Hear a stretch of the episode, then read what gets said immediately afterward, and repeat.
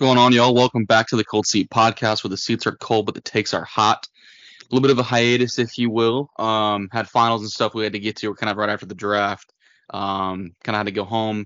Uh, I know personally, I had some uh, some stuff, kind of uh, personal life stuff I had to take care of when I got home. Kind of unexpected uh, stuff to deal with. But that's life. Um, that's kind of how it goes sometimes. Um, kind of got to take the time to take care of what's um, you know important and that kind of thing. But uh, we're back today, getting the episode out to you guys on the 22nd of May, uh, Monday today.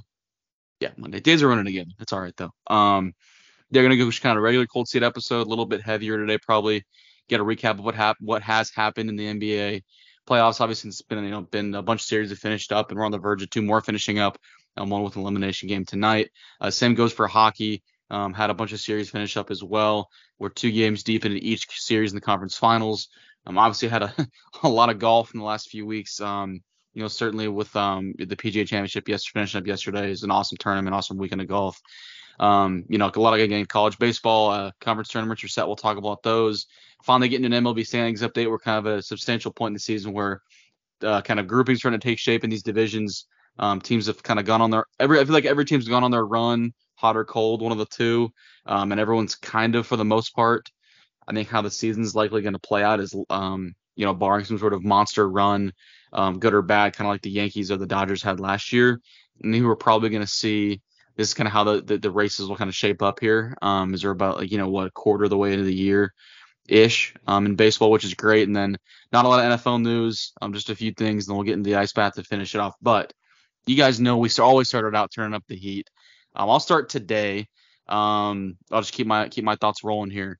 Um, big weekend, obviously. Um, you know, Texas Texas Tech in general, uh, sports have been a little quiet, but on the recruiting trail, they've had um, kind of a big few weeks. Um, having a visit with uh, consensus five star plus uh, Micah Hudson, receiver out of Lake Belton, Texas, at Temple. Um, he'll be visiting on June 9th. He got that confirmed visit date, uh, I think, a week or so ago. But um, a lot of news coming out about his recruitment and his connection with the Tech coaching staff, and um, you know, message boards are kind of lighting up about it this week. And um, my prediction the Tech's going to land the consensus five-star wideout out of Lake Belton. Uh, Micah Hudson's, I mean, he's a he's a rare talent, especially out of that area at receiver. Um, really smooth mover. You know, has dominated all the seven-on-seven camps. Dominated, you know, in high school at Lake Belton, um, newer high school. So kind of um, taking that program to new heights as they kind of uh, find their footing in uh, Central Texas in the high school landscape, which is obviously a, a juggernaut out here. Um, I think they're going to land him though. Uh, you know, they it, you don't just hear about connections like this for a reason. I mean, it's it's not just for you know just not a recruiting tool. These are real connections that they've made with him and the staff and Joey McGuire. And um, you know, I think putting out Erik Ezukanma in the, in the in the not not Joey's staff obviously, but that program putting Erik out in the in the NFL and likely another NFL receiver this next year in Jerand Bradley. Um, and just the offense they're, they're going to have, and you know, you assume a steadier quarterback played than last year, just with you know three different starting quarterbacks rolling through there. Um, so I think when that offense with, with Zach Kittley and them as much as they want to throw the ball and air it out, I think you're really going to see that that offense take shape this year, and I think it's going to be big. I think they do land a commitment from the five star wideout, and I think it would be um, program altering for sure in the best way possible. And um, you know, I'm looking forward to kind of seeing how his, his recruitment wraps up. I assume um, you know, it'll, it'll, be maybe in uh, August, July, maybe a little bit later. I know he's got a visit to Texas on June 21st, um, following his visit to Tech. Hasn't scheduled any other visits yet, but I assume, um, you know, Brian Hartline up there at Ohio State will get him in in Columbus for a visit for sure. And I'm sure uh, Georgia, uh, I believe Clemson's another school in play, Texas A&M. So I'm sure they'll all get him in for visits. But I really think Tech's got um, a very, very real shot to land this kid. And like I said, to be be program altering in the best way. Yeah, for sure. Big time news uh, for Tech, and hopefully it does end up that he is coming to Lubbock for um, what's most likely three seasons, but uh, would be a lot of fun to have a you know top notch prospect here. It's been a long time since that's been the case. Um, you know, Behren Morton was a four star, one of the higher recruits in Tech history, but just hasn't gotten the playing time that I think everyone wants out of him. Um, it might change this season, might not, uh, but nonetheless a steady culture here uh, that's constantly building. I think that'll be attractive to Micah. My turn up the heat. Uh, PGA Championship did conclude yesterday. Talk about that in a little bit, but a club pro out of Arroyo Trabuco Golf Club, which is a private golf club in California, um, goes by the name of Michael Block. He is 47 years old and gives lessons full time at the club, which is a very exclusive, like I said, um, one of the many clubs in California. And he ended up finishing tied for 15th this week. Um, but being a club pro, you're never really expected to do a whole lot when you get a you know a special exemption that clubs can hand out that are hosting the tournaments. Um, yeah, so he came in top 15. He had an incredible hole in one that he dunked um, on the 15th hole in the final round yesterday.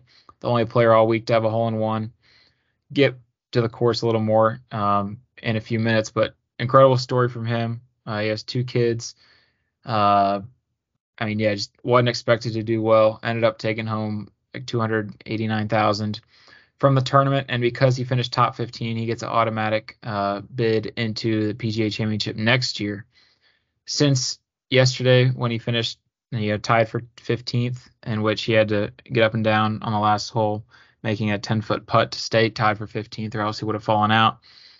He got a call from the Colonial, which hosts the uh, tournament this weekend that he is invited to that, and in a couple weeks he was invited to another tournament. So um, getting a few invites here and there from you know club chairmen and stuff like that that want him to play, that want him to be invited to the tournament, as the golf club ultimate ultimately has the final say on what the field really looks like outside of the PGA guys. But really good story for him, and my bold predictions that he'll finish top 15 again this week at the Charles Schwab Challenge in Fort Worth. So that would be that would be great to see. Um, but nonetheless, big time from him to be able to perform like that on that stage for a guy that has never really performed on a huge stage. Yeah, he's played tournaments and won some money, but nothing compared to this. Um, so really big from him. I know he had a great time, really um, embraced the whole environment and everything, and just congrats to him. Um, one of the big biggest storylines of the week was him and how well he played each day and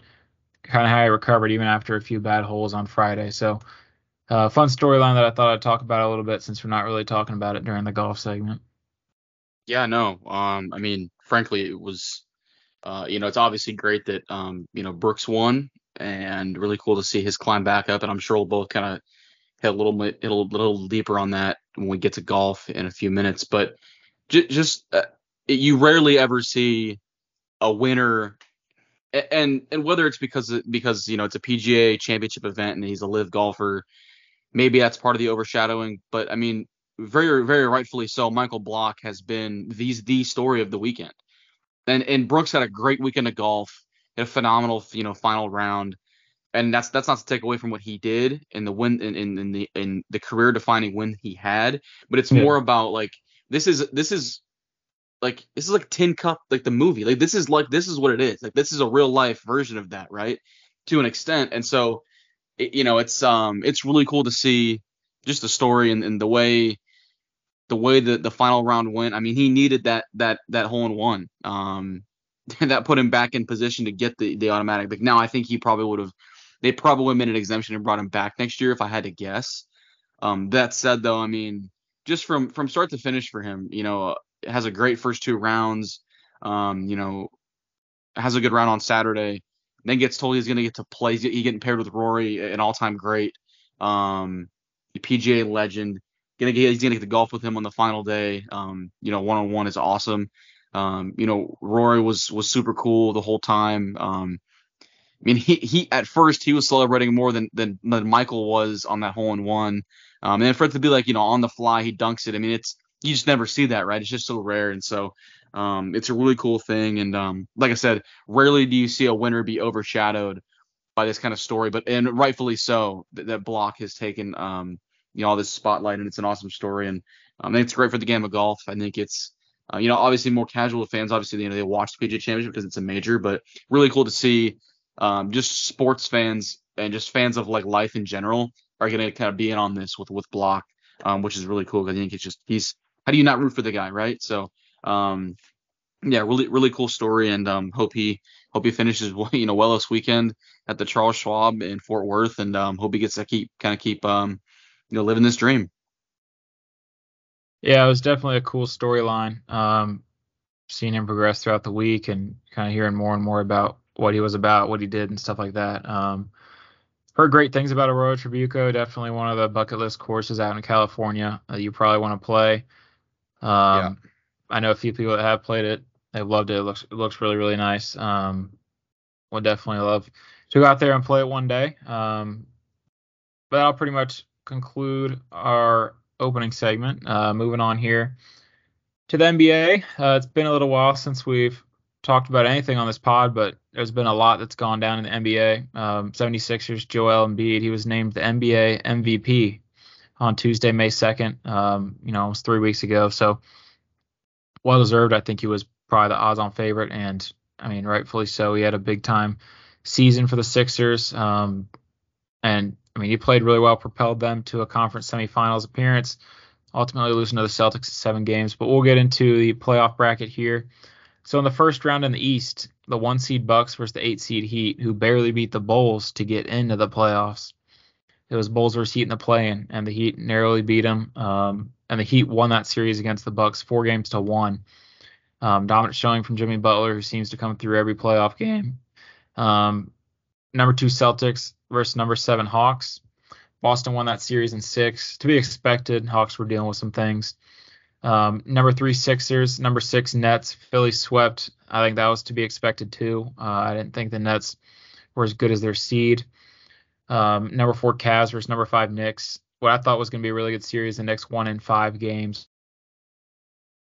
Games, uh, but the rest of the Knicks put away fairly early. So, um, pretty good Eastern Conference pl- opening round, I'd say. Um, you know, with the eight seed, two seed, three seed, and five seed a few different seeds that you might not normally see advance to the second round. Um, normally, you wouldn't see a one seed lose in the opening round. Um, but yeah, I mean, a lot of star power in the East, and it seems like those guys that those teams that have one or two guys are playing really, really well, more so than other teams that might not have like a guy or two and are more just like a team. Um, that feeds off each other. But when you have those dominant, you know, couple players, that's how you really get far in the playoffs. And then at the end of the day, what puts you over the hump to win the title is how well your bench is going to play, honestly, because at the end of the day, you can't expect your top two guys to go out and put up 30 plus each night. And you know, the deeper the roster that you have, the farther you're going to go. And I see, I think we're seeing that more and more each year. Um, yeah, like the Heat, definitely this year played sure. really well, and mm-hmm I mean, they're they were a play-in team that's now one win away from the, the uh, NBA Finals. So I think it'll be fun to see how these teams kind of change, um, how they make adjustments, how they change their approach going into elimination games here upcoming. But first, I'll let you, you know, we'll continue to talk about the first round. Yeah, I'll kind of I'll kind of breeze through these a little bit. Um, one seeded Nuggets took on the eight seeded Timberwolves in five games. Uh, two seeded Grizzlies fell to the seven seeded Lakers uh, in six games.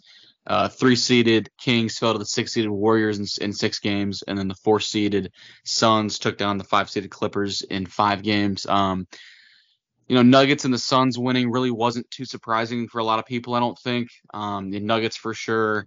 Suns, I think, with just the injuries uh, on that Clippers roster, and um, I think you saw it with the Bucks losing to the Heat, health as well from the playoffs. Um, you know, I mean, we saw it when when the Raptors, uh, when that you know Kawhi led Raptors team won the won the finals. I mean, it's a different series if Kevin Durant's healthy. And I'm not saying that the Raptors don't win. I'm just saying it's a different series if that Golden State team's healthy, if Clay's healthy, you know, KD's healthy the whole time. So, and we see it all the time. Like I said, health is wealth in basketball, and um, you know, from what it appears, the two teams that, that it look like are going to go to the finals are, are healthy, and on all four teams in the conference finals are all healthy too. So, um, other than that, I mean, uh, the seven, the seven and the six seeds upsets.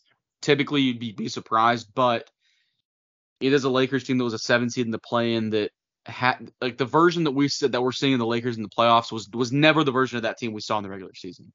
That that, that the group now was thrown together at the deadline. I mean, you look at Dennis Schroeder. I guess was on the team a little bit prior, but I mean, still, it's not like he was a major contributor at the time uh, banged up a little bit. Um, I mean, you really you look at the major contributors on the team right now. Um, it's it's LeBron, AD, and Austin Reaves were the guys who were there prior. I mean, they bring in D'Angelo Russell, they bring in Rui Hachimura. Um, and it's really been those six for the most part. Um, you know, Lonnie Walker had the, had the huge game in Game Four against in, in that uh, Golden State series. Um, a guy I guess they had prior to the year, but really hadn't done much outside of that. Um, so yeah, I mean, I think you're seeing that team upsetting the, the two seeded Grizzlies, a young team, a group that's had a lot of distraction. Um, you know, before their season ended and after with the whole Ja thing, which probably won't talk about much. Um, this is not something we probably want to. It's a very touchy subject, a very politically charged topic, which neither of us want to talk about politics. It's stupid. So, um, you know, it's unfortunate what, what what Ja's going through. Um, you know, I think who knows if he ever kind of figures it out, but that's kind of for him and the NBA to work through and the Grizzlies. Um, but yeah, I think that team a lot of distractions. Dillon Brooks being a distraction like just during the game and on that team in that locker room is also what I think detrimental to them. I think they can replace what he did for them um, defensively with another player that's not going to be um, you poking the bear. I mean, you saw it with with uh, with Grant Williams the other night in that in, in game game three or game two. Like you don't why, why poke the bear? Why? There's there, it's never going to end well. And we've seen that clearly with the with the Heat series, right? So um, it didn't end well for um, you know for Dillon Brooks and the Grizzlies. Um, and then with the Kings, that's just a young team. I guess that was in seven, not not um not six. I misspoke, but just a young team, uh, inexperienced in the playoffs, and then going up against the defending champs, a team that top to bottom had the most playoff experience of, of all the teams in the playoffs. So, um, you know, a very complete team in the Warriors. Um, you know, matching up with the Kings, I thought was they they they were always going to get exposed against a team with a big, whether it was the Nuggets or the Lakers, but the Kings felt like a good matchup for them. And again, a, a young squad taking on an older group like the Warriors felt like it was gonna be Warriors all the way. Um, and that kind of pushes us to the second round here. And I'll just I'll just keep going with the West. Um, the four seeded Suns lost to the one seeded Nuggets in six games. Um, and the seven seeded Lakers took down the six seeded Warriors in six games as well. Both of those four to two. I believe the home team took game one in both series, or the away team took game one I guess it's a little different. Denver won all their home games. Lakers won all their home games. Each won a singular road game um, and closed it out. Um, but yeah, I mean those series, uh, not super surprising. I think when you saw the match, the mismatch that the Lakers presented in the front court uh, for the Warriors was going to be an issue for them. And I think similarly with the Suns, um, Ayton just couldn't hang with with Jokic and um, the Suns stars. Obviously, Chris Paul getting hurt. Um, you know, KD and Booker were kind of non-existent in Game Six, so tough tough way for their season to end. Obviously, not the way they wanted it to play out, not the way they thought it would play out, getting KD at the deadline. Um, but ultimately, their season falls short to the Nuggets, who um, we'll talk about a little bit. But I think the team that's going to win it all this year. Yeah, um, talking about the East in the second round, the eight five, the eight seed Heat took down the five seed Knicks in five games. Um, just a really impressive series for most of that Heat roster. And the three seed 76ers lost to the two seed Celtics in seven games. So a really close series there. Honestly, could have gone either way. There were a lot of close games, couple blowouts, but a lot of close games in playoffs in the playoff series between them. Um, and that led to a Heat versus Celtics conference finals that's going on right now. Game three was last night. Games game four is tomorrow night. And the Heat are up 3-0. Uh, they took both home games in Boston, game one and two, and then last night they went home to Miami, had a whiteout. Um, and yeah, they they won that game. They were up by 32 at one point. I think they won it by like 20 or so. Um, they just look really good. I don't know how the Celtics are going to win Game Four. It's going to take something miraculous. Um, yeah, I mean the Heat look in full control right now, and it could be a good finals. I mean, if if they stay on their streak and still, I mean, if they don't do anything wrong and they've just been playing how they play with, you know, with Jimmy taking the reins and kind of letting the offense flow through him while having Bam have an impact on the defensive end, I think that could give some problems to a lot of different teams. But I mean, we've seen in the playoffs they, came back and beat the Bulls, they beat the Bucks in five, and then they beat the Knicks in five. I mean, they look really good, and then, and they're going to sweep the team that was at the top of the league for most of the season here tomorrow, probably. Yeah, I think uh, we talk about the Celtics.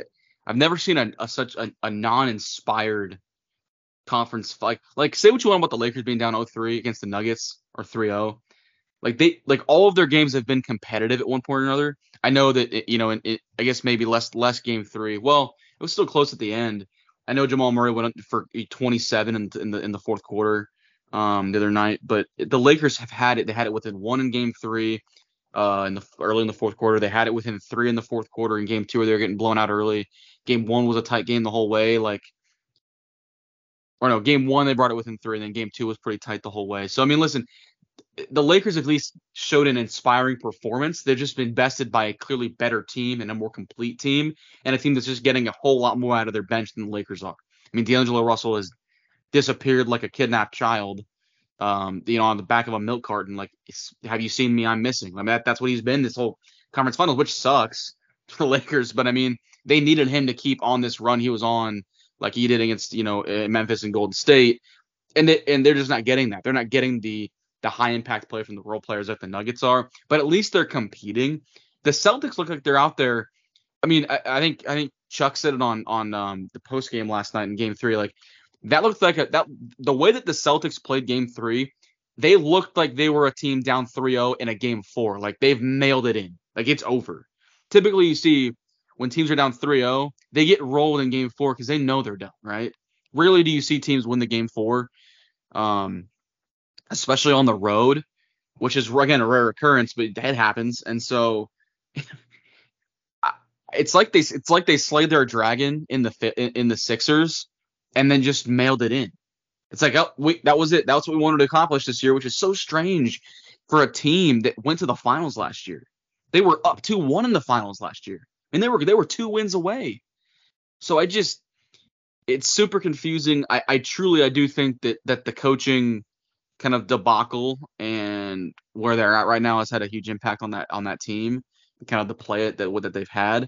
Um, I think they're missing, you know, say what you want about Ime Udoka off off the court. He's a phenomenal basketball coach. I think he showed that last year, and I think they're missing that added strategic element that, that they're not getting right now. Um, with I'm going to draw the blank on on their current coach's name, but and I don't think they're missing that element. Um, and I again like like I said, you feel it, maybe they slayed their dragon in the Philadelphia 76ers in, in coming back down three two. They win the game in Philly, then they win Game Seven in, in Boston in the in the conference in the conference um of the second round, I guess. But like, I just I don't know. You can't have both your superstars shooting what six for 17 and six for 18. It's just it's bad. Um, yeah, I think um you know it it's seems like we're destined for a Heat a Heat Nuggets um uh, finals, you know, a play-in team that was down what a 10 or 11 in the fourth quarter in their in their play-in game before they were eliminated versus um, a team that's been dominant all year, really not having a lot of missteps in, in the Nuggets, um, rolling the Lakers up 3-0, like I said, um, competitive series, but ultimately Denver's really been they've been money in the fourth quarter. They've they've closed out games phenomenally well. I know they had kind of a hiccup um, in game one, I believe it was, or game two, where they gave up the big lead, but but they showed their ability to Lakers brought it within three or within one.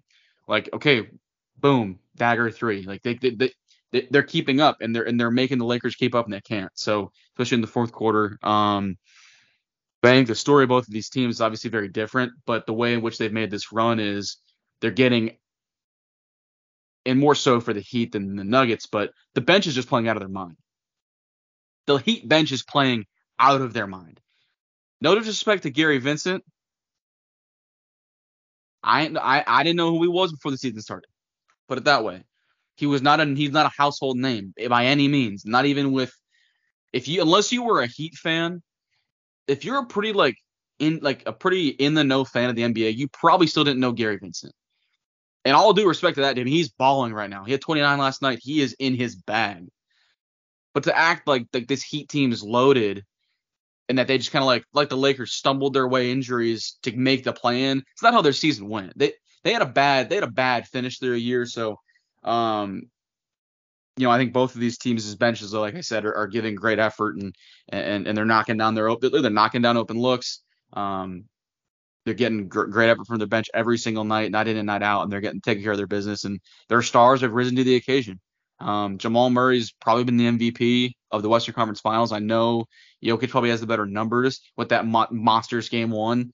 Um, but it's it's been Jamal Murray. If you've watched the games, it's been Jamal Murray. In the fourth quarter, every single time they needed a bucket, he was isolation, step back, three. Like he's he's making the shots late in the game. So, um, and then same goes for Jimmy Butler in the Heat. I mean, that guy's been um, nails. I mean, playoff Jimmy seriously might be one of the like in terms of like playoff players of all time, Jimmy's up there, top ten right now. just the way he's performed. Talk about the bubble playoffs. Talk about the playoffs right now. This guy's on a different planet. Yeah, definitely. Um, going back to the East, kind of talking about the Heat and Celtics. I mean, I think Erik Spoelstra is like a top three coach in the league. I think a lot of Oh, people absolutely. don't really. I don't think a lot of people realize like what he does season to season, and like Jimmy Butler was on the Heat or on the Bulls a few years ago, and now he's like balling out for the Heat. That outside of Bam, like yeah, they have their power forward and they have Robinson who can knock down threes, but outside of them, they really don't have a lot. Like you said, their bench has played really, really well, but they don't have a ton of guys. It's just they have a bigger supporting cast than most teams, like the Nuggets and the Celtics, who, or even the Lakers, have stars like the Heat do, but the Heat have more. I don't know how to explain it. The Heat have more guys that play above their expect like their expectation than any other team, I think, and I think that's why they're so well coached because Coach Spoelstra can get all that out of them, whereas other coaches maybe can't get all that out of their role players or not maybe not role players, but lower level starters, not your star players. And I think Yeah, I mean, I mean, We're really seeing that players. through. Yeah, role, role, well, no, role players is the right word. I mean, that's starters can be role players. I mean, you look at what what uh, Jarred Vanderbilt's done for the Lakers. He's a starter, Yeah. but he's a role player for them. He didn't play bulk minutes every single night. Um, and I think, like, I think, I think, I'll try and paraphrase what you were saying. Um, the Heat are, are getting a lot more out of out of a greater range of players than the Celtics, the Lakers, and the Nuggets. They're getting so much more out of, or their contributions rather, are coming from a greater number of players than maybe the six or seven that the other teams are getting. Now the Nuggets are a little deeper as well, um, but I'll give you a comparison that we've talked about a lot. We've talked a lot, a lot about um, this guy on here is Mike Tomlin. Erik Spoelstra is the Mike Tomlin of the NBA. He's easily a top three head coach head coach in the NBA. He consistently gets overlooked because his team they're not a juggernaut, but they win games, man. It's like it's like the Steel. It's like I said with Mike Tomlin. We've talked about. I mean, that team was that, that roster was awful, and they won nine games last year. It's Mike Tomlin. He he's a legend. yeah, He gets so much out of his guys. Um, and I think you're right. Erik Spoelstra gets he gets more out of his players than uh, nearly every other coach in the NBA. Um, I mean, I'm, I'm struggling to think of better coaches. I think Mike Malone's an incredible coach. I think Steve Kerr is a great coach. Um, despite his press conference antics this playoff run, which just confused me because he's such a, a, a great basketball mind. Why he needed to do that, I wasn't really sure. I think Pop, those three, those are the you can kind of talk about in the conversation. But I think Spol- Spoelstra's right there. So, um, yeah, I think you hit the nail on the head there. Kind of in a a, a finals look, um, because it's the it, teams are 149 and 0, um, when leading 3-0. So, um, and the Nuggets are not going to lose four straight to the Lakers, and no, nor are the Heat to the Celtics. Um,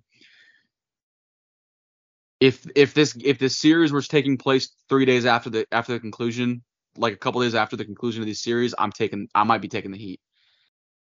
Here's the problem: they don't play till June 1st. Give me the Nuggets. if if both teams sweep, then we have nine days off. Get, give me the Nuggets. Give me. They're they're they're just an, a more talented bunch. They're they're really well coached, and I only say I'm not gonna take the Heat because they're getting the Nuggets aren't getting out of like like out of body type of play from contributor like other contributors like the Heat are. And when I say that, I mean like I said, like Gary Vincent. Is he gonna go for 30 in the finals 12 days from now?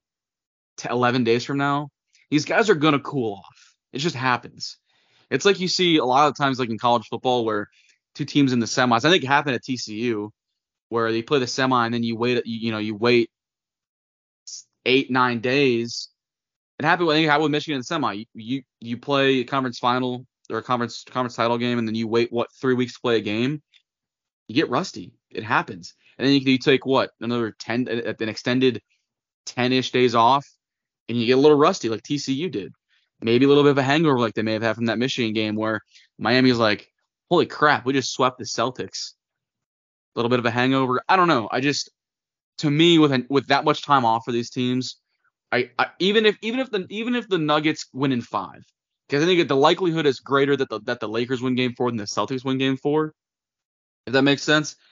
Even if the Nuggets win in five and they have to, and they get one less day of rest than the Heat, I'm still taking the Nuggets because because again nine days off for the Heat that's gonna hurt their that's gonna hurt. They I think they would benefit from. I'm not gonna say they should throw a game, but they they would benefit from Boston winning a game. They would have benefited from a longer series to stay hot. Um, yeah. So I, that's my kind of my take is if is if this was being played if these if these series went six or seven games, yeah, I might take the Heat. No chance. With nine days off, this Nuggets team just again Jamal Murray dropping you know 38 or 40 is not shocking. It's like man, that's a great game, but that's not shocking. Gabe Vincent dropping 29 is shocking. That that's like whoa, wow, like he went off. Yeah. You know what I'm saying? Yeah, I definitely think, you know, with the Heat and Nuggets being what seems like it's going to be the final, I think it should be a really good series and we should have some good matchups. Obviously, Jokic is still going to go off. Um, still going to have Jimmy Butler probably play pretty well. Jamal Murray is going to play pretty well. Um, be interesting matchup there. I'd probably take the Nuggets in six. I'd say the Heat win game three and five, and the Nuggets win the rest. And I think, I mean, it's the Nuggets' finals to lose, and they just look really complete. They have a great combination, better than any other team in terms of star power, with arguably the best player in the league, Nikola Jokic. Jamal Murray is really, really good as well, mixed with that deep bench. Um, you look at Bruce Brown, Christian Braun, uh, Michael Porter Jr., who's really good. They have that supporting cast around Murray and Jokic to um, produce in the playoffs, and we see it year after year.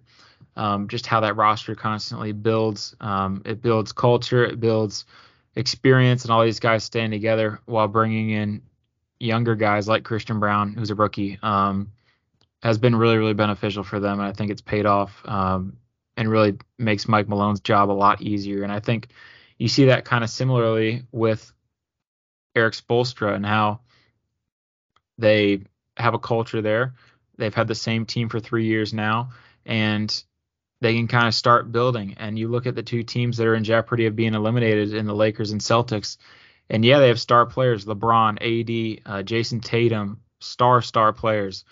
But with you know the Celtics, third head coach in the last three seasons, the Lakers have a lot of head coaching changes. I mean that's a really big deal. And coaches at the end of the day don't play the game, but they have a huge impact. And I think we're seeing it, that in these conference finals more than anything. Um, you know, determining when to sub guys in and out, determining matchups. It's it's overlooked factor of these conference finals, I think, and we're seeing it on full display currently.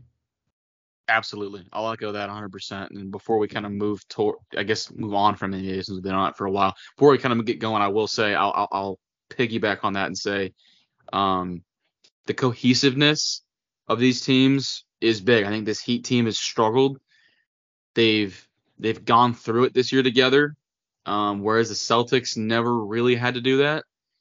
Um, and I think on the on the other side of the coin with the Lakers and and the Nuggets, the Nuggets this Lakers team was like I said they, they're they're a thrown together group, and it's commendable the way that they came together like they did with. I mean, frankly, this like I said that the group of core players that that that has led them to this point on again a seven seed getting to the final uh, conference finals is a great run. That's put them on this run, including LeBron and AD. They've hardly ever played together this year because LeBron was hurt up until nearly the playoffs, right? So, um, and it's a commendable job by, the, by that by the group without LeBron to make that kind of late push in in March and April to get them to the playoffs. Um, kind of propel them to the play-in, and then for them to get healthy is, is great. But I think there's something to be said for when it's a gut check time in a game where the other team just won't miss and you've and you've really got to grind out stops and and just and and and, and make big buckets and have that chemistry and that cohesiveness. I think you're seeing that that that's that that's part of the Lakers' fatal flaw. The the lack of another big is is part of it, but that's one of their fatal flaws. This the chemistry and the basketball cohesiveness is not there for a team like the Nuggets that, despite maybe not seeing as much adversity, they've been together all year. This this has been the same group for two years now. Obviously, they get Jamal Murray back healthy, um, yeah, they add Christian Braun, who's, who's seen bulk minutes, but for the most part, this group of Aaron Gordon, Michael Porter Jr., um, Jokic, and Murray, that, that kind of core nucleus of four that's kind of held this thing together the last three or four years. I mean, that's big. I know they added KCP, uh, that kind of thing, but um, I think the nucleus being a little more together and cohesive is big for that team. So, um, yeah, that kind of wraps it up. Um, NBA draft lottery um, went phenomenally for my co-host Brett Yates. Went phenomenal for the Spurs. I'll let him get into that in a second, but um, lottery was a little surprised. I think it was chalk for the first like, you know, until pick six or seven. Um, I believe who got think the Hornets got bounced from the top five, top four. Um, I believe the Rockets are picking four, right? Yeah, Rockets are picking four. Um, I forget who's picking two. Obviously, the Spurs are picking one. Um, but we'll kind of get maybe a mock draft or two in there, um, kind of as we get closer. We've got what's like a month out. It's June 21st. Is is that the is that the first? Is that the NBA draft? think, that Wednesday? I think it's June 22nd. Okay, that Thursday. So probably what That's the close. Yeah, June 19th, 22nd. You're right. the 19th, and maybe the 12th. We'll have a couple mock draft Mondays, Yeah. NBA style. Um, The first pick's not changing. I promise. yeah, that won't be Brett- changing. Brett's not gonna. Brett's not gonna let me. He, he's not gonna let me.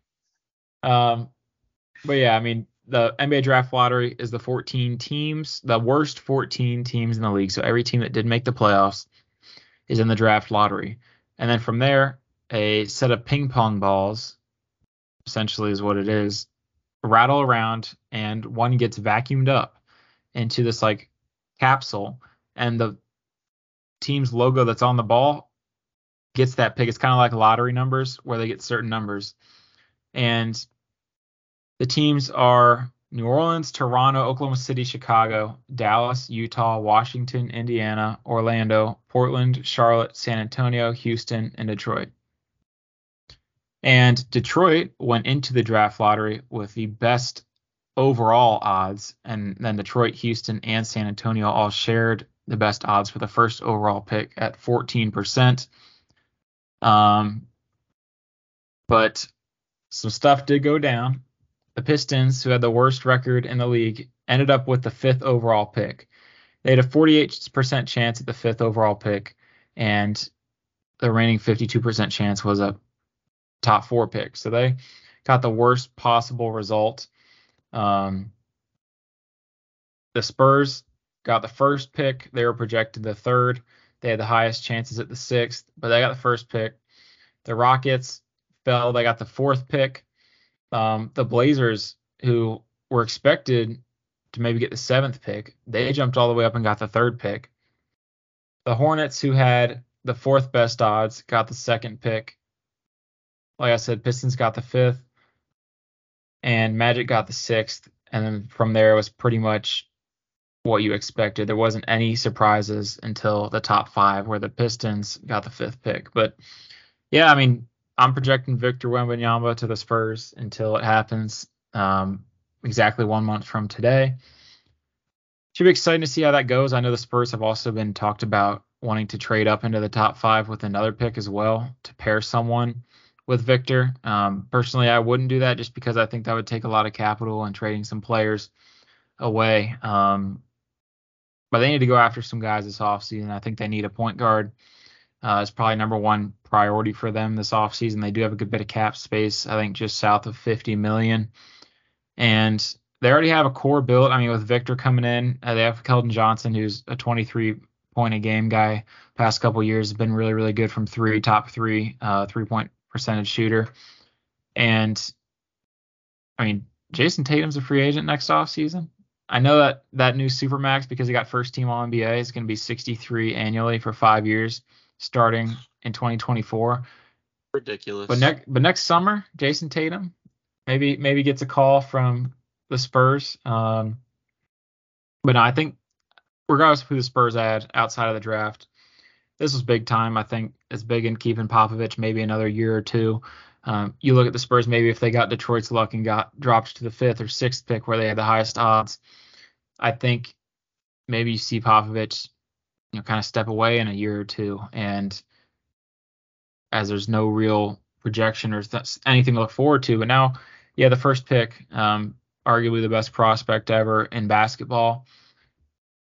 Everything's laid out for you. You just got to make the moves and uh, sign them to their deals and see how it goes from there. And I don't doubt that Popovich can help develop him. I mean, the other two Spurs picks have been David Robinson and Tim Duncan, both with similar roles to what Victor will probably have. Obviously, Victor's a little more versatile, modern day type big, um, but all similar skill sets. And I think they'll Victor or Tim and David will train Victor a little bit. But without going on this too much, I think should be a fun draft night. Obviously, it went well for Spurs fans, including myself. But look, really looking forward to it. There's still a lot of other really high caliber players. You look at Brandon Miller, Scoot Henderson, Amen Thompson, just a few of the top guys. Um, forget his name out of Houston. It's going to be probably a top six pick. A lot of big name guys who could really make for some fun rosters and fits, um, depending on who picks when after the first pick. But uh, that'll pretty much be it. Like we said, we'll probably have a NBA mock or two like we did last year, leading up to the draft on June 22nd. Going into the NHL here, we'll be a little quicker with the NHL. Going into the East, the first round of the playoffs, Boston Bruins, who had the best regular season record ever, fell to the Florida Panthers in seven games. Panthers won four games to three. Carolina Hurricanes were the two seed, hosting the Islanders for a seven game set. Carolina won in six. New Jersey Devils hosting the New York Rangers.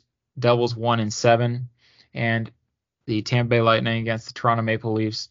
Toronto won that in six games. So um, I don't think any real surprises out of here outside of Boston losing. Florida's still really, really hot. They won nine of their last 10 in the playoffs, which is crazy. Um, they won the last three against Boston. They won four or five in the second round, and then have won the first two in the third round. So crazy stuff from them so far. So far, um, but I'll let you get into the West. Yeah, well, I'll, I'll start real, real, quick with um with the, the the Boston Bruins. They pulled a Golden State Warriors up three one in a historic season, but they did it in the first round to an eight seed. Um, I don't think this is an embellishment to say that this is the most disappointing playoff loss of all time. Um, even when the Yankees lost lost the series up 3-0, it was in a pennant. It was in the it was in, it was in the ALCS to the Red Sox. So a huge rivalry. Um, and it wasn't like they had it wasn't like when the Mariners had that season and they lost early, like still, like they're down three one in a seven game set. They're up three one in a seven game set and they lose after having quite literally the best season ever in NHL history. So, um, yeah, I mean it's definitely um, definitely a a massive upset. A couple more upsets here in, in kind of in the in the West. Um, with the Seattle Kraken uh, defeating here we go, defeating the uh, Colorado Avalanche in seven games. Um, Vegas Knights took care of business against the against Colorado, the Jet or Colorado. I don't know why I said Colorado. The uh, the Jets, um, four to four to one. Um, Oilers took down the Kings in six, and then um, yeah, like I said, Stars took Stars took care of business, um, four to two in their series as well. Um, getting into I'll just I'll keep it going here at the West. You can hit the East second round and, and, and kind of right after I do if you want to. Um, I'll get the West real quick. Just keep it rolling here. Um, Kraken uh, lost to the Stars uh, in Dallas in Game Seven. Uh, it was a great series. It was epic. I believe Game Seven went to OT. Um, and then the Golden Knights took care of business in four uh, four to two against the Oilers, um, which was also a great series. I know, um, kind of I don't want to say a letdown, but um, I think people were expecting more from the Oilers, kind of led by Connor McDavid. Um, but again, uh, kind of a, a, great start to the franchise of, of um, the Golden Knights as well as the Kraken. I know the Kraken didn't win the series, um, but that said, I mean, for two expansion teams like this to be, um, you know, this good this early, um, maybe he's telling about how the NHL maybe needs to re- kind of walk the system back a little bit um, kind of dial it down a hair with the expansion draft. I know, I know when the Golden Knights did it, it was like, wow, they're loaded. maybe we should fix that. And the Kraken got not the short end of the stick. They just kind of got the corrected system, and it's still um, maybe not as correct as it needs to be, but maybe this is what they want. So, um, but yeah, and then I'll let you hit the East cook it real quick, and then we can get into the conference finals. Yeah, for sure. Um, like we said, Florida Panthers advanced, faced off with Toronto Maple Leafs. The Panthers won that series in five, looked dominant pretty much the whole series. Carolina Hurricanes defeated the New Jersey Devils four games to one as well to advance to the Western Conference Finals.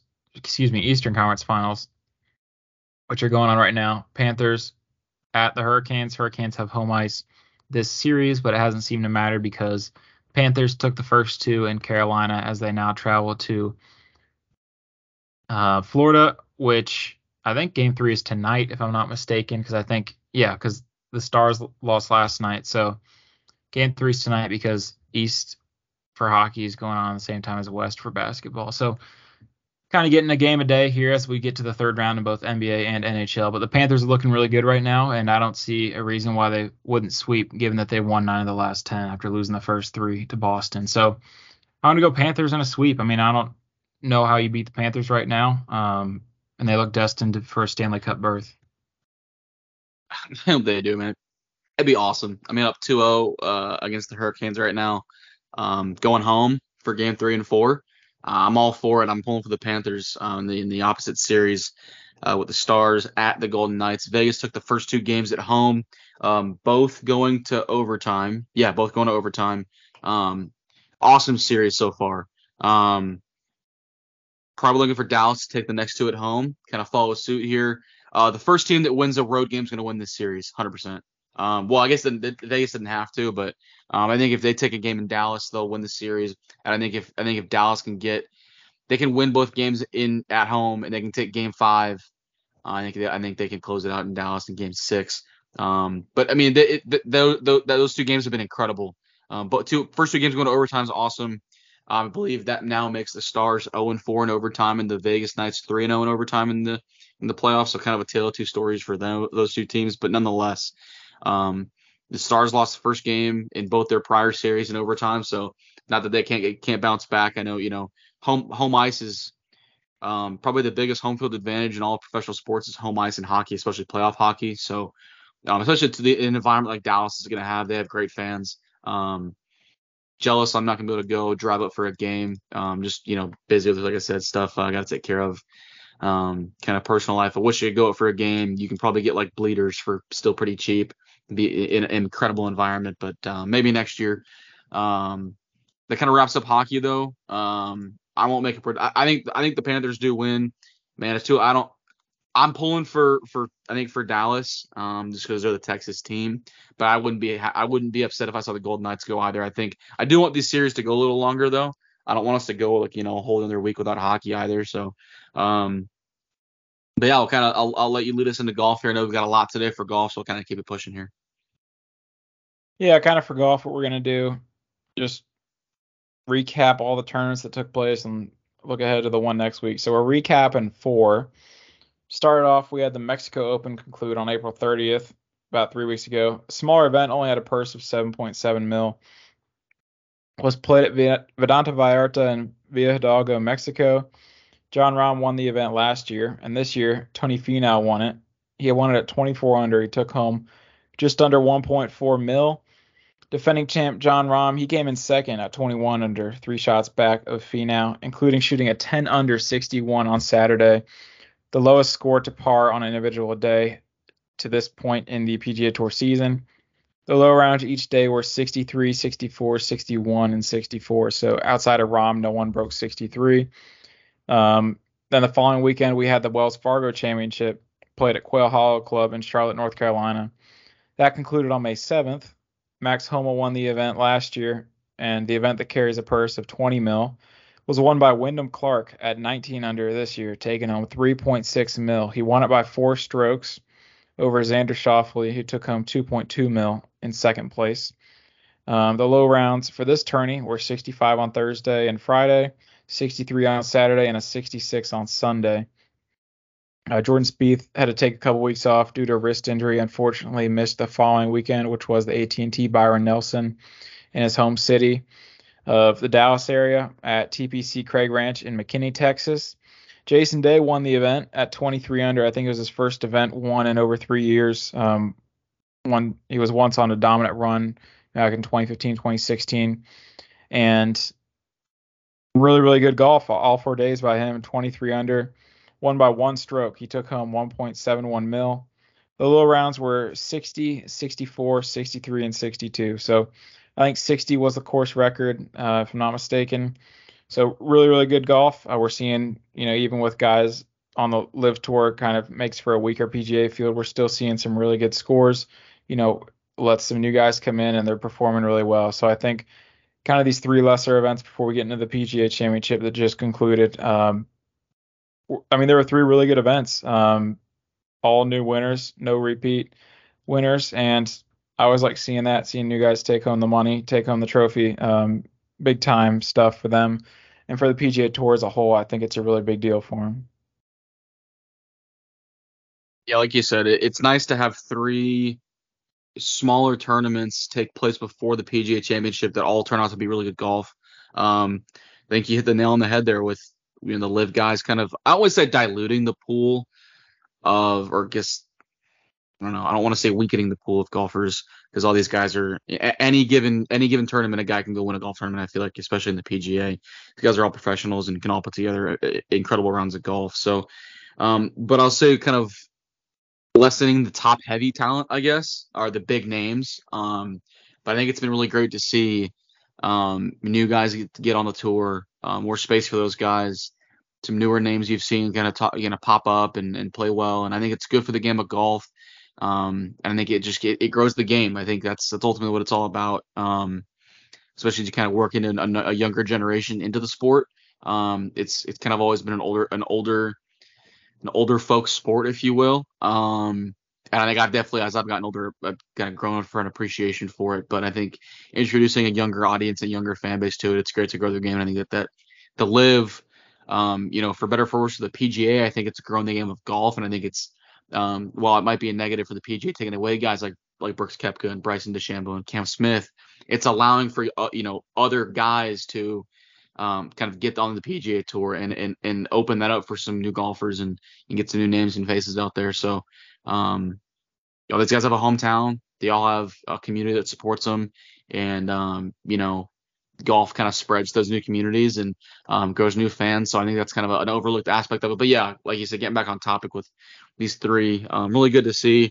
I know the Byron Nelson's always kind of more one of the more like newer tournaments, a little more fun, a little less formal, I guess. Um, more of like a like a like a a spectating like entertainment event rather than like it's kind of like the waste management a little bit not quite as crazy but um, more of an event for people to go to have a really good time as opposed to some more of the formal golf of NTC and I think I think we're shifting towards less formal golf events I think but um, nonetheless uh, Byron Nelson's really cool and I want, definitely want to go um, just up in McKinney uh, want to go see that one someday um, but yeah, I'll let you kick us off. I'll get you get get to the PGA Championship. Um, awesome four rounds of golf. I had a great time watching. Um, great final round. It sucks that it kind of I don't want to say ended, but for Viktor for it to kind of conclude the way it did on 16 is tough. But nothing you can do about it. It was Brooks's day. Brooks's kind of was I guess something like he was destined to win after that. Um, but I'll let you kind of get into it here. Yeah, for sure. Um, second major of the year concluded yesterday. PGA Championship obviously hosted by the PGA, but it was at Oak Hill Country Club in Rochester, New York.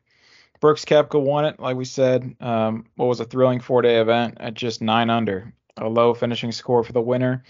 Took home 3.15 mil. Um, doesn't compare to his 4.5 mil he took home on the LIV earlier this year. Nonetheless, um, slightly bigger implications, slightly bigger um, tournament. Beat out Viktor Hovland and Scottie Scheffler by two shots. Viktor and Scottie tied for second at seven under. The par 70 course proved to be very difficult for all golfers, and the fairways were tight, the roughs were cut high. Um, beautiful course, very well kept by the green staff and everyone there that works at Oak Hill. The poor weather late on Friday into Saturday didn't help the scores either. Um, overall, the event was a lot of fun. Oak Hill did a great job hosting, like I said. Um, the low rounds each day weren't very low, um, four under, 66 the first three days, and then five guys shot five under 65 on Sunday as the course dried up. Um, a little bit softer than it was on Thursday before the rain, but still, um, guys can control their spin a lot better than obviously during the rain. Kind of led to some a little better scores. Obviously, not much better, only one shot, but um, it was nice that the nicest weather was on Sunday. I feel like that was fitting for kind of how the tournament went. Viktor Hovland, he was the only golfer in the field to have all four rounds at or under par, which was 70. And if it wasn't for the double bogey he had on 16 in the final round, he would have gone into a playoff with Brooks as the two were the final pairing on Sunday. So pretty much it went according to plan. You know, the guy in the final pairing takes it home. The guy, the other guy in the final pairing comes in second. Um, kind of what you look forward to. I know Viktor wishes he had it back. He had, you know, on 16 we talked about it. He drove it right into the bunker. His approach out of the bunker was right into the face of the bunker. Had to take a drop.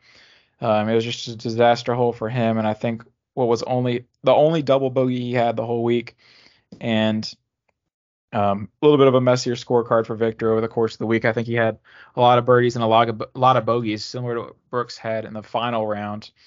Um, but a really fun tournament. Tournament, not much drama, you know, in terms of like coming down to the end. I mean, going into the last two holes, Brooks had a four shot lead, so it, there wasn't a whole lot of drama in that regard, but it was just overall fun tournament at a pristine golf course in New York. And Brooks Koepka's now won five majors. He's one of 20 golfers ever to do that. He's also one of five golfers ever to win at least three PGA championships. Um, he joins um, Byron Nelson. He joins uh, Jack Nicklaus, Tiger Woods, and I can't remember the fourth one. Um, but Jack and Byron have five, Tiger has four, and someone else has three along with Brooks. Um, but all three PGA championships that Brooks have has won have been in New York, coincidentally. Um, so next time the PGA is in New York, probably put my money on Brooks. Hopefully, sports betting is legal by that time in Texas. Um, but we'll see. Should be fun. I think next year's at Valhalla, and we will be seeing Michael Block um, teed up there, and should be another fun tourney. Always one of the best of the year. I think one of the underrated majors. Obviously, the Masters always gets the attention it deserves, but I think U.S. Open, even the Open, um, being overseas is a big deal. And I mean, the PGA to round out the four majors, I think, is the one that slept on the most. Um, but yeah, really fun weekend. The U.S. Open's next in June, and should, should be another fun field. Um, Michael Block won't be participating in that, but um, should be should be a lot of fun to look forward to and watch as we kind of progress through this golf season.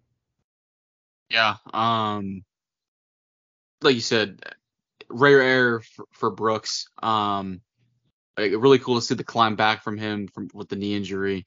Um, career defining win, frankly. I mean, not a lot of guys win five majors. So he said he's one of 20. Um, and one of one of five to win three PGA championships or more is is, is really special. Um, like I said, controversy or not about going to LIV, It, it's it's really cool to see, and, and you're always rooting for guys to kind of get healthy. Um, guy that's been kind of you know, uh, got to, the, the two guys, him and him and Brooks or him and uh, Bryson that have always kind of been um, talked about together in the recent you know three two to three years. Um, another guy's getting healthy. Had a really good weekend, I thought. Um, cool to see him get healthy as well.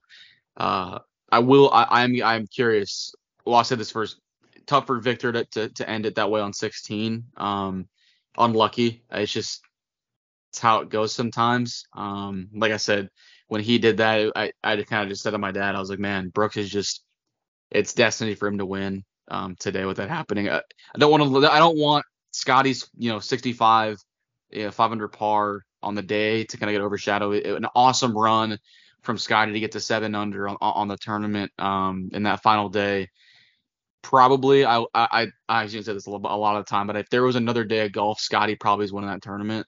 Or if he could get back the rain day on Saturday, he probably wins the tournament. But you know, it's an if and a but. Um, and a, you know, it's hypothetical, but don't want that to get overlooked either. Um, Scottie had a great a great final day, and um, again, a commendable effort to get um, you know, tied for second there. Um, I'm curious though.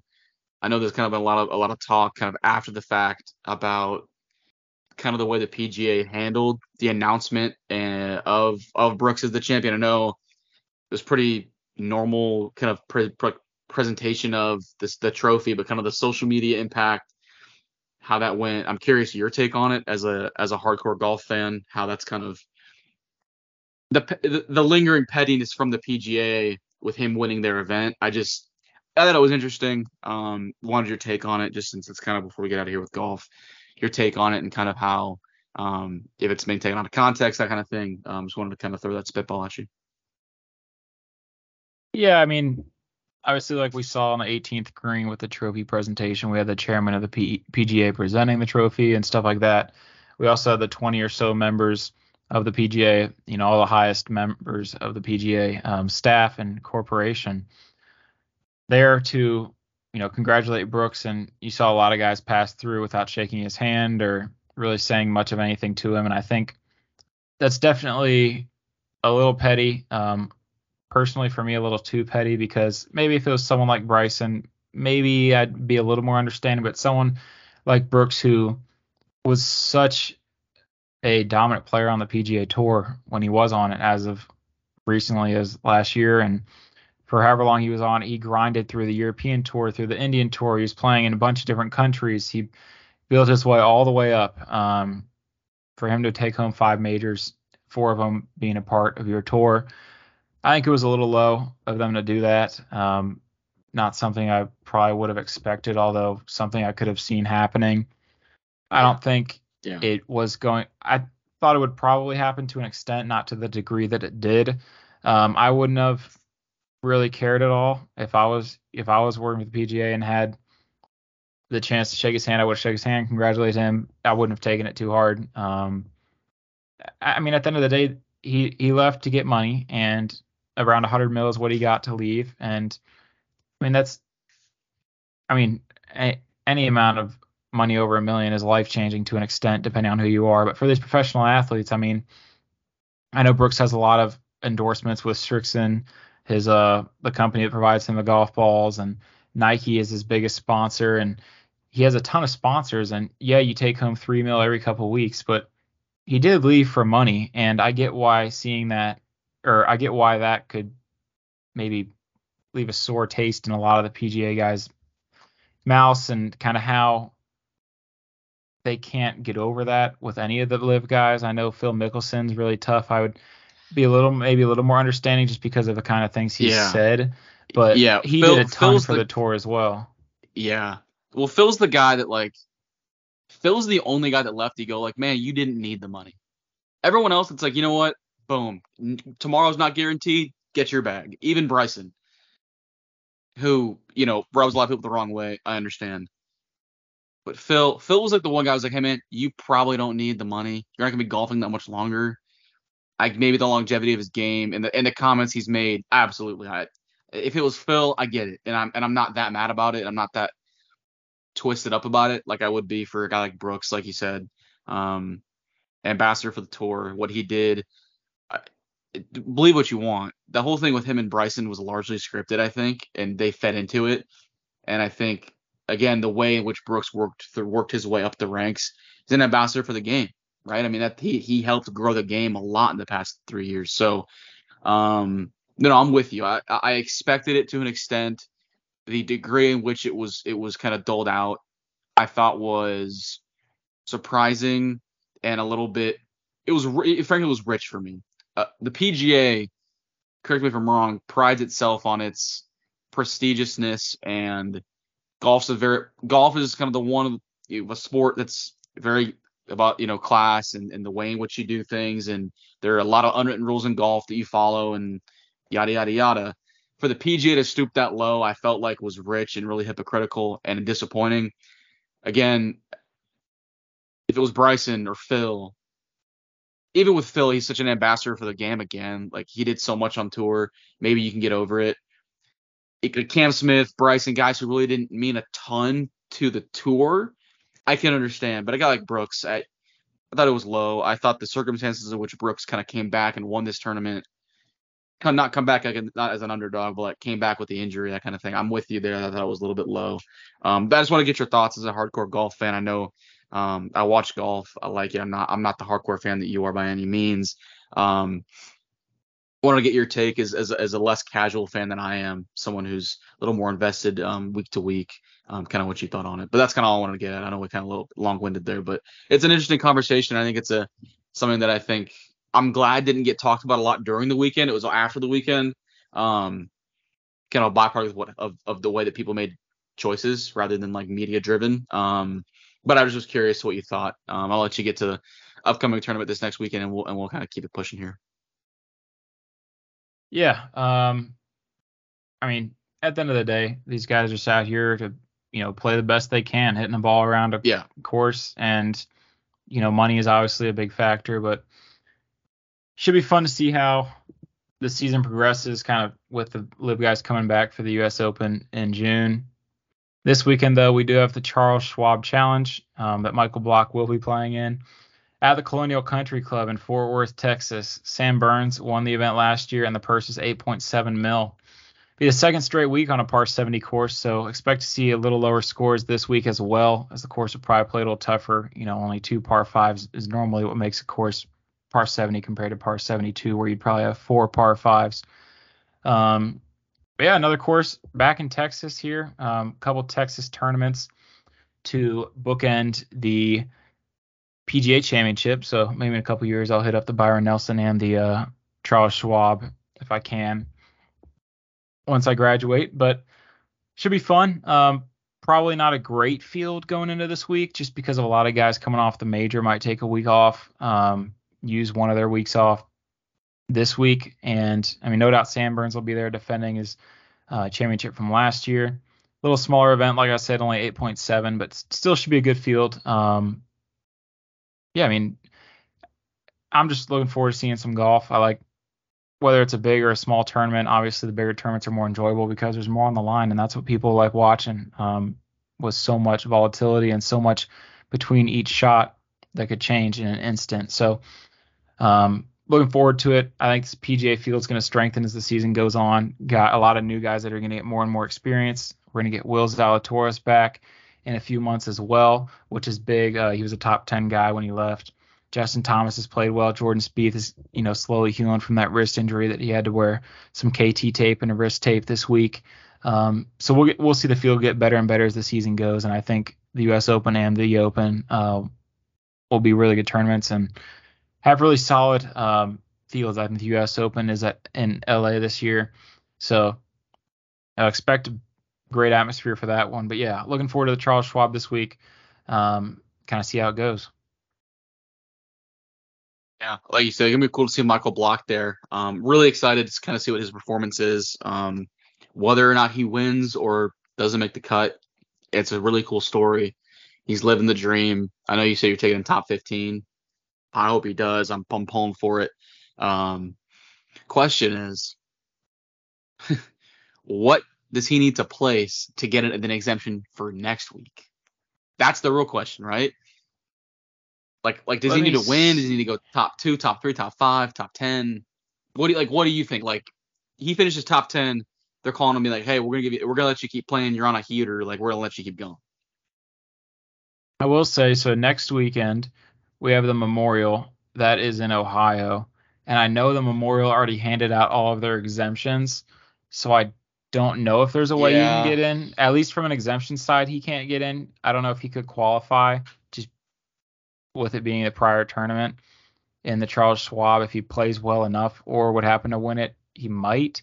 Other than that, he would not receive an exemption uh, as they already handed them all out.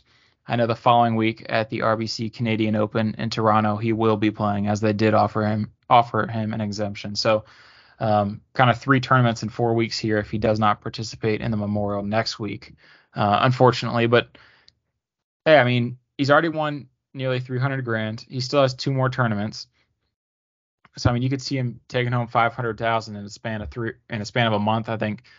I mean, that's about all you could ask for. And I think him being a 47 year old, he's one of the oldest guys playing week to week, or I guess these couple weeks. And I think, oh, I think he's going to do well. Hopefully he does.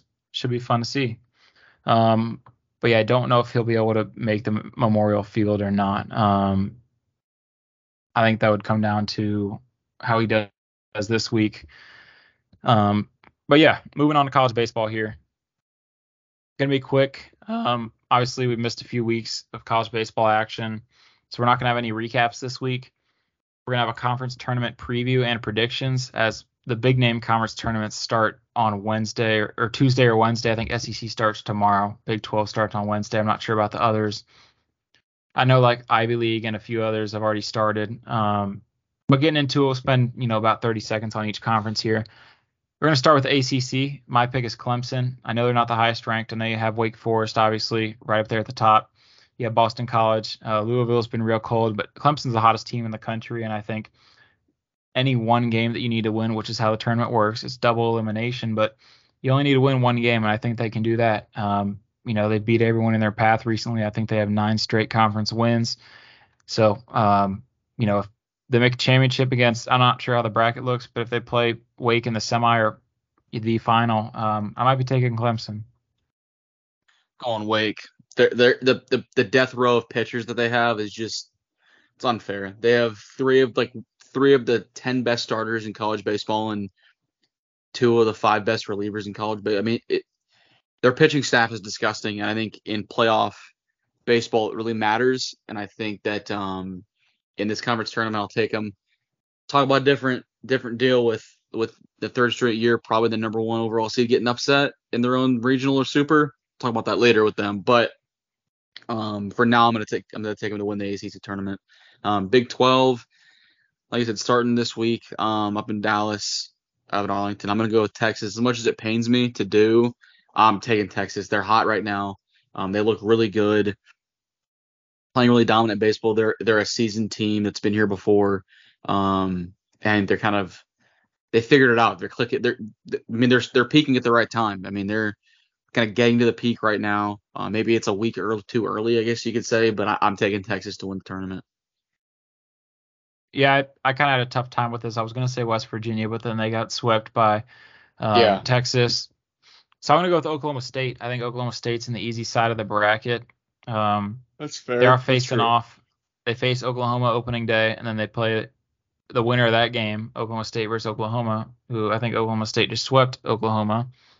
Um, Oklahoma State will then play the winner if they win of Texas Tech versus West Virginia. So I think the bracket is a little more even, a little more maybe not as strong, but a little more even to where you're not going to have a like a throwaway game. Like even Oklahoma, I think will play pretty well, being the yeah. seventh seed in the tourney.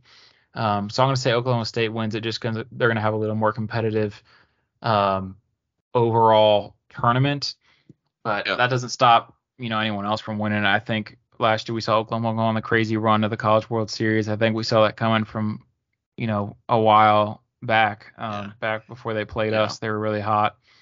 Um, mm-hmm. Moving on to the Big Ten here, I'm going Indiana. This was a tough choice for me. Another one. Um, Maryland's the one seed in the Big Ten. Michigan is always a player. Um, Indiana is normally a player, but I, am going to go with Indiana. They're another team that's been hot. Um, they have a rare um, combination of good pitching and good hitting while neither of them are necessarily stellar, um, they have the offense or the pitching to put you away any night. I'll be biased for you and take Maryland. Um, I like the way they're playing right now. Big Ten's kind of a crapshoot, I feel like, and they were a team that was consistently ranked. They were consistently playing good ball all year. I know Iowa had their their kind of crazy peak at the beginning with with um with Brecht, and so but but I'm gonna take um I'm I'm gonna take Maryland. Consistency matters, and I think it's gonna come up big for them this weekend. SEC baby. Um, this is where it's at. This was tough for me. I, I actually I want I look I thoroughly looked at the bracket to see how this is going to shake out, and I I originally wanted to take Arkansas, but I realized they're going to get LSU likely in a semi, and I think that's really going to hurt them. Um, so I took Florida, who would see Vanderbilt in a semi, um, a team that they just swept. So I'm going to take Florida playing. hot. They're, I mean, they're they're the hottest team in the country right now, other than, maybe other than Clemson. Um, they're one of the hottest teams in the country. Um, yeah, I'm gonna go. I'm gonna go Florida. Um, take care of business. Yeah, I'm going Florida as well. Um, this was the easier pick for me than probably most would pick out of the SEC. Obviously, the SEC is loaded. Um, yeah. You know, seven, six or seven top ten teams for the whole season. Um, Crazy. I mean, anyone can win this. I think you look at Arkansas, you look at LSU. Um, a few other teams even. I think Vandy with their experience, their coaching, I just they've always been yeah. there. I wouldn't be surprised to see them win it. Um, but Florida's just really hot. They've had solid pitching. They have great offense, and that's pretty much what it takes to win. You know, in May and June. So I'm going with Florida. Moving on to the Pac-12. I'm going with Stanford, the one seed. Um, I think I picked two out of the five big Power Five conferences. I picked the one seed to win it. Florida and Stanford. Going Stanford here. Um, they're a little more shaky than you would want to see in a one seed, and I think that's just from a weaker baseball conference this year. Um, you know, Oregon and Oregon State were hot, but they've each had their cold spells, and I think Stanford has experience. They're always seem to be a top eight seed. Um, they're on track to host um, definitely regional and what would probably be a super regional if they, you know, won the regional. But um, I know they swept us in the supers two years ago, and they really have looked really one. good ever since. Um, so I'm going with Stanford to win the Pac-12 tourney. Going to Oregon State. Uh, I picked three ones uh, in Wake, Maryland, and Florida. Um, but go to Oregon State here. They're hot as of late. Kind of jumped up in the rankings here in the past few weeks. Um, experience. Uh, it, it, comes down to a culture. It's a it's a culture. It, college baseball is a big culture. Like the moment can't be too big for a lot of these guys. Uh, and Oregon State culture there is, is second to none. Um, talk about a West Coast environment that feels like a Pac-12 or a, an SEC environment at times at home in Oregon State and Corvallis. So gonna take the, the, the culture there in Oregon State and um, pick them to win the, the Pac-12 tournament. Um, but that kind of wraps it up. We'll get uh, maybe after the conference tournament we'll get what kind of a a big picture kind of outlook. Um, maybe specialize an episode, kind of tailor it towards that. Uh, we'll kind of keep it keep it on baseball here, get into the MLB. Um, I'll let you take the AL East first since you got the Orioles in here. Um, but yeah, we'll kind of keep pushing the MLB and um, if you you don't have to read off each team's, I know we're kind of rolling on a marathon here. If you just kind of want to run through these the divisions quickly, if we want to keep it a little shorter, um, couple notes on there about the records and stuff. But if we want to kind of roll through it quicker, you can if you want to, or if you want to take time to do the the the, uh, the records, we can. It's up to you. Yeah, real quick. Um, AL East, best division in baseball right now. They have five of the top seven teams in the whole American League. Blue Jays are in the cellar and they're three games over 500, eight and a half back. Red Sox are five games over 500, seven and a half back. Yankees are nine games over, five and a half back. Orioles are 15 games over, two and a half back of the Rays, who have the best record in baseball currently at 30 games over 500. Excuse me, 20 games over 500. Um, really competitive conference. Orioles are traveling to New York starting tomorrow, big three game series between the two if New York swept, they'd be tied record wise. Um, I mean, huge series. Overall, just a great division. Everyone's been hot for most of the season. I think the Orioles have only lost three series. Um, I think the Rays have lost four just because they swept four series to start the season, so a little more room for error as of late. Um, but they've looked a little worse than they did initially.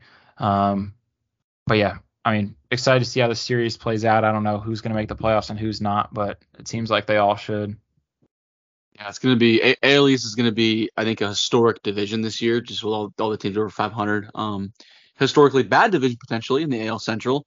Um, with Twins having the exact same record as the Blue Jays, three games over 500, lead the division by three and a half games, uh, followed by the Tigers, the Guardians, the White Sox, and the Royals, who kind of rounded out in the cellar there with the reverse record of the Rays at 14 and 34.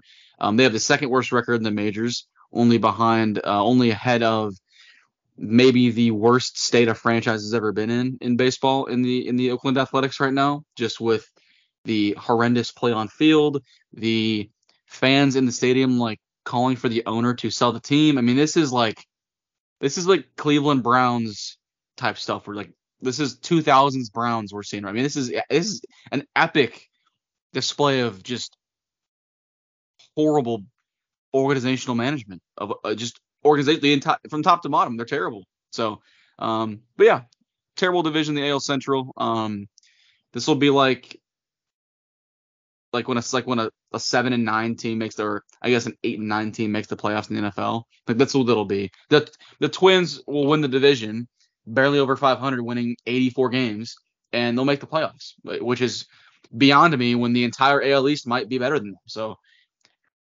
part of what sucks about this kind of thing with with baseball sometimes. Um, but yeah, AL, AL Central sucks.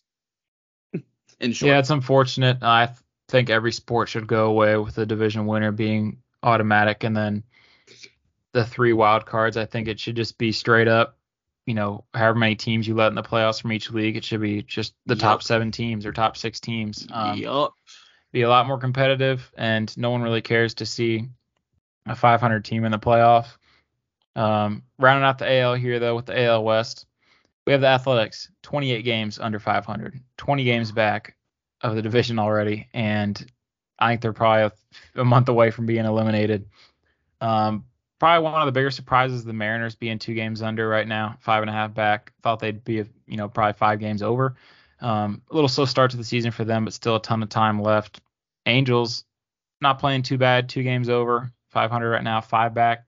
Astros eight games over in second, two ga- two games back of the Texas Rangers that lead the division right now at 12 games over, 29 and 17. They have the fourth best record in the MLB. So a strong start by the Rangers. Um, they do benefit from playing, you know, a few bad teams in the division, uh, but a, a, couple really good games this past week. Um, and yeah, I mean, that rounds out the AL. AL is not looking too great outside of the AL East. You probably, I mean, if I pick the top seven teams right now, it's the AL East, it's the Astros, and it's the Rangers. So, I mean, you're leaving out the AL Central, and I mean, there's your playoff field if you want seven teams. So, we'll move on to the NL. But yeah, I wish uh, the divisions were a little more equal. Yeah, um, I'll echo that for sure, and, and I'll second it. Um, uh, just for reference, real fast. Um, in the 21st century, the worst record in, in a season is 43 and 119. Um, of all of these teams that are before that in the top 10, um, the only one that the team is still the same name is 1962 when the Mets won 40 games.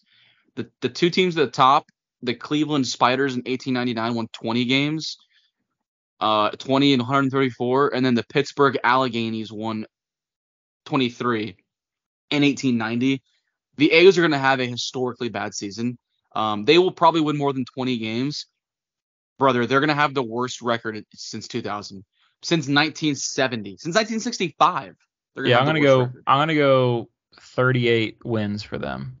I'm going to go I mean, 38. I mean, it's impressively bad. Um, like the MLB is going to have to step in and like legitimately do something because this is this I mean, is it's heinous. They might lose the most games ever. They need, they, they need to get to like, Vegas.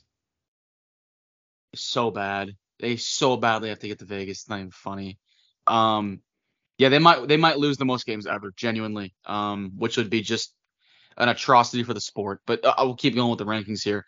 National League East, uh, Nationals, not shocking, in, in the cellar here. The Phillies are pretty surprisingly two games under 500, um, seven back of the leader. I think they'll figure it out. Health has been tough for them this year. The pitching's been rough. I think they'll, they'll probably make a big move at the deadline and kind of make a push. Uh, Marlins are a game over 500. Mets are two games over 500. Have a, I think they've won eight of their last ten. Um, really struggled to open the year. Um, kind of figured it out. Uh, two games over 500 now. Win it up. I think they're they've won six straight. Uh, eight of their last ten. So really on a good run right now in the month of May. And then the Braves sitting with a third best record in baseball at 29 and 17, leading the division. Um, no shock there. I think we'll probably see the Braves run out the division again, but um, the Mets and the Phillies probably make a push late in the year with some acquisitions. Yeah, Braves look good. Uh, they just had a really really fun series with the Orioles. Um, you know the Mets are fine right now. Marlins, Phillies, Nationals. Phillies are underperforming. Um, you know Trea Turner's not having a great start to the season, and I think the Nationals. I mean they're they're probably not going. to I mean they're probably going to stay in the bottom of the division if I had to guess.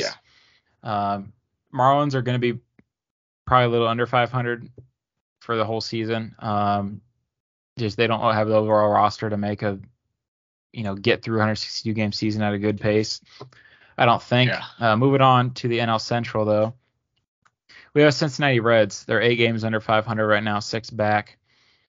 Chicago Cubs are in fourth, and they are six under at five back. Cardinals are six games under 500 as well. A little bit of a disappointment for them so far, five back. Pirates are two games over 500, one game back of the NL Central leading Milwaukee Brewers that are four games over 500. Um, I mean, I'd say about what I expected. Shocker that the Pirates are second, two games over. Um, they've cooled off a lot since the first few weeks of the season. Um, yeah, for real. Probably expected them for be to be fourth in division, which they still very well could, but nonetheless, surprising to see them kind of jump out to the start overall. Um, yeah, it should be a fun division overall, competing within each other. Now, in the grand scheme of things, not a very good division. Just they're all fairly evenly matched, I think. Yeah, Cardinals really stumbled out the gate big time. They've won. They're on a heater right now. They've won like I want to say like 12 of their last 16 games or something. I mean, they've they've won a ton of games recently. Um, I don't know if it was that crazy, but it They've won a bunch of games. They just finished up a three game, a three to one win against the Dodgers, or series win against the Dodgers in St. Louis. Um, their their bats are, I mean, they've scored like 10 plus runs in uh, I don't know how many of their last a bunch of games, but a, but a lot. Um, so they've kind of figured it out. It's just kind of a matter of digging themselves out of the hole. I'm getting the NL West though. The Rockies in the cellar, um, nine and a half back. Padres really slow out the gate. Um, historically bad start offensively for them. Uh, 21 and 26, five games under 500. Um, the Giants are right about 500, two games under. Um, and then the Diamondbacks, the surprising team here. I think um, nobody thought they'd be out to a 27-20 start. Um, a game and a half back of the Dodgers at 29 and 19 with the fifth best record in baseball. Um, yeah, I, mean, I don't think anybody expected it. It's really cool to see. I don't, I don't know if they maintain it. Um, obviously, Zach Gallen is on another planet right now. the guy is unbelievable at the moment. I think he's going to be all year. Um, so we'll see if they maintain it offensively. I don't I don't know if they will. We'll see. Um, Dodgers slow start. They really picked it up. The month of May has been pretty kind to them um, up until lately. Dustin May, Julio Urias, both going on the injured list. Going to miss, a, I think, a, a start or two for both of those guys. Um, Ice Bath, I'll get to with uh, the guys replacing them in the rotation tonight and tomorrow night, um, which will be really exciting. Um, they're in Atlanta right now, and then they I think they're in Atlanta for four, and then they're in Tampa for three. It's a really tough stretch for the Dodgers here. Um, I mean, shoot, if they can win three of the next seven, I'm happy. I mean, it's it, on the road against those those kind of teams. Um, it should be. I think the series in Atlanta um, is going to be a, a, a, playoff type atmosphere. I think these are two um, heavyweights in, in, the National League, um, separated by a game. Um, Dodgers just played two more games than the Braves have. Um, so yeah, I'm really looking forward to it. It'll be a great series, uh, and I'll definitely get into my excitement about um, tonight, but especially tomorrow night for the start for them. Um, yeah, baseball kind of course corrected a little bit for the most part. Um, the Pirates cooled off. Cardinals have picked it up.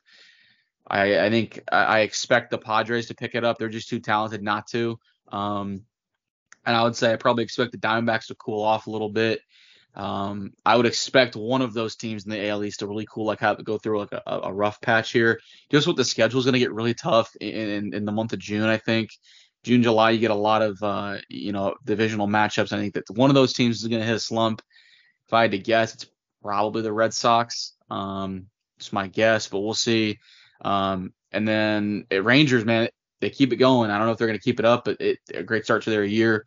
Kind of what they've been looking for for the you know that feels like the past five, six, seven years for them with the big spending. So good to see that for them. Um, they're my AL team. I've claimed them a while back. I'm actually gonna get to see them play in DC, um, play the Nationals, which would be cool. Um, fun little experience there. I'll get to go to. Um, but NFL wise, um, not much. Um, I'll let you get the some of this free agency stuff if you want to. I'll get some rules and dates here. Um, the big one, I guess, really the only the, the biggest one is today the NFL approved owners approved a rule change to allow NFL teams to have an additional third quarterback active on game days. Essentially, what this means is, um, so on game days, it used to be player NFL teams had 53 man roster. You can have 47 players active, which means you can elevate a guy from the practice squad for the for the game and make a guy in make a, a 53 man guy inactive. Um, but uh, the third quarterback can be added to the active roster for game day as a 48th addition. This this player must be on the 53 man roster. You can't elevate him from the practice squad. Um, if teams elect not to utilize this this emergency quarterback spot, um, they'll remain at a cap of 47 active players on game day. So it's not like they're giving you a, an extra slot for a DB or a receiver or a running back or whatever. Like it's it's this 48th slot is only for a quarterback. I think you're going to see every team do this. I think you saw like the Ravens just signed Josh Johnson the other day. Chargers drafted Max Duggan for our team specifically uh, in the seventh round. So I think you're going to see these these guys be that third quarterback, um, 48th active player on game day. Um, still have to win the 53. Wouldn't shock me if the 53 went to 54 next year. Um, but yeah, no, uh, that's kind of the big rule change again. That player must be on the 53 man roster, and it's essentially you can expand to 48 if it's a quarterback. If you don't want to use the third, quarter, if you don't want to carry the third quarterback, you're capped at 47 still. So um, that's kind of the biggest update. And then real, I guess real quick, 25 2025 NFL draft is in Green Bay. Uh, cool for that city to get to have that. Um, and then the NFL released the schedule for the 2023 season. Um, the schedule released a while, a couple, I think a couple weeks ago now. It's all been gone by quick like a blur, but um, we'll do an NFL like schedule like preview episode. I don't know when it'll come out. It might be one of the ones that we kind of record and if we get busy with something over the summer, we just kind of release it. It won't really change with time for the most part. Um, so yeah, that that'll be one that we do, maybe a, de- a dedicated episode too. Um, talk about you know matches we want to see that kind of thing. Um, but that's kind of like the administrative stuff, if you will, housekeeping for the NFL. I'll let you get into some of the player movement um, and kind of the couple of things that we saw. Um, yeah. Yeah, for sure. Um, I'm excited about the third quarterback active. Obviously, it won't matter in nine, probably 19 out of 20 games you watch. But in that one game, it will matter. Like we saw um, the NFC Championship last year with Brock Purdy going down. Um, you know, they didn't really have a quarterback, and Christian McCaffrey was kind of warming up to be that guy. And then under this rule, you won't have to have that anymore. It'll be a big time rule because a lot of teams I know don't carry three quarterbacks because they'd rather have that depth elsewhere. Now it won't matter. It won't affect the roster. Um, you know, kind of the game day roster construction and depth chart. Um, it'll just give you an added quarterback, which is big. But going back um, almost four weeks, the night before the draft, the Jaguars re-signed their D tackle DaVon Hamilton to a three-year, $34.5 million deal. 23 mil of that is fully guaranteed, includes incentives as well, brings the max compensation up to 36 million or 12 million dollars annually. This deal also includes 18.7 million in year one. Um, and also after selecting Jahmyr Gibbs with the 12th overall pick, the Detroit Lions traded running back D'Andre Swift to the Philadelphia Eagles. And what the Eagles sent back to Detroit in return was a 2025 fourth and a seventh round pick swap. So um, nothing huge there for D'Andre. I think this was a big pickup for Philly that lost Miles Sanders. Um, needs kind of, you know, a big time running back that I think could. I mean, D'Andre Swift should have a pretty big role, like we saw with Miles Sanders last year. I think Miles had like 1,200 yards. Um, but yeah, just a couple interesting moves that were made within the draft. Obviously, we talked about the Lamar deal and his extension um, back on the draft recap episode that we had three Mondays ago. Um, but yeah, overall, that's pretty much it. Nothing too big. Um, in the NFL, since we talked, I think there's still a few big signings to be had. I think Ezekiel Elliott's still out there. Um, a few other guys that you probably won't see sign until we get in a training camp, until some guys get injured. Maybe OTAs. Maybe someone gets injured in OTAs and someone needs a player at this position and they got to sign this guy. So still a lot of um, decorated players available for you know to sign with any team, and we'll see who signs with who. But rounded it out here, um, you know, we expected this to be a long episode, being first episode in three weeks, um, first episode since the draft, other than the draft recap, and just a lot of stuff went down in pretty much every sport we talk about. So expected it to be longer, but looking back, kind of with the draft over, just hoping that one of the Ravens late rounders um, or undrafted free agents pan out. I mean, they normally hit on these guys more so than any other team. I just hope they keep them because a lot of the times the guys they hit on get to in a second, they let go elsewhere and they have decorated careers elsewhere, unfortunately. Um, but I'm really excited about the Ravens class. You know, they went into it with only five picks. Obviously, Lamar signing right before round one started was big, got me even more excited.